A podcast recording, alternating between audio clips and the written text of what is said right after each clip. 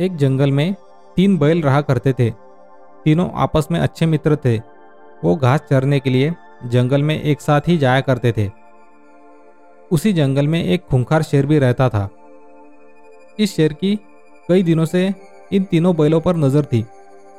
वह इन तीनों को मारकर खाना चाहता था। उसने कई बार बैलों पर आक्रमण किया, लेकिन बैलों की आपसी मित्रता के कारण वो कभी सफल नहीं हो पाया। जब शेर उन पर हमला करता था तो तीनों बैल त्रिकोण बनाकर अपने नुकीली सींगों से अपनी रक्षा करते थे।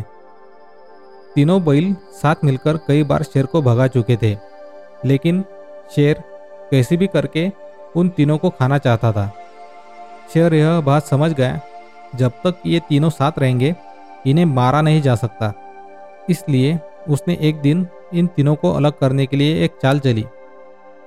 शेर ने बैलों को अलग करने के लिए जंगल में एक अफवाह उड़ा दी और अफवाह यह थी कि इन तीनों बैलों में से एक बैल अपने साथियों को धोखा दे रहा है। बस फिर क्या?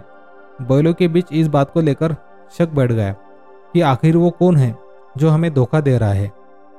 एक दिन इसी बात को लेकर तीनों बैलों में झगड़ा हो गया। शेर ने जो सोचा था वो सब हो गया। अब तीनों बैल अलग अलग रहने लगे थे। उनकी दोस्ती टूट चुकी थी। अब वो अलग अलग होकर जंगल में चरने जाने लगे। बस अब शेर को इसी मौके का इंतज़ार था।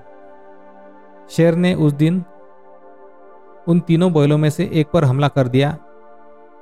अकेले पड़ जाने की वजह से वह बैल शेर का मुकाबला नहीं कर पाया और शेर ने उसे मार डाला।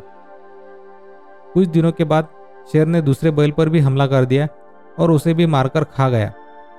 अब सिर्फ़ एक बैल बचा था। वह समझ गया था कि शेर अब उसको भी मार डालेगा। उसके पास बचने की कोई उम्मीद नहीं थी। वह अकेले ही शेर का मुकाबला नहीं कर सकता। एक दिन जब वह जंगल में घास चरने गया था तो शेर ने उसे भी अपना शिकार बना लिया। शेर की चाल पूरी तरह कामयाब हुई और उसने तीनों बैलों की दोस्ती तोड़कर उन्हें अपना शिकार बना लिया। इस कहानी से हमें यह सबक मिलती है कि एकता में ही बड़ी ताकत होती है।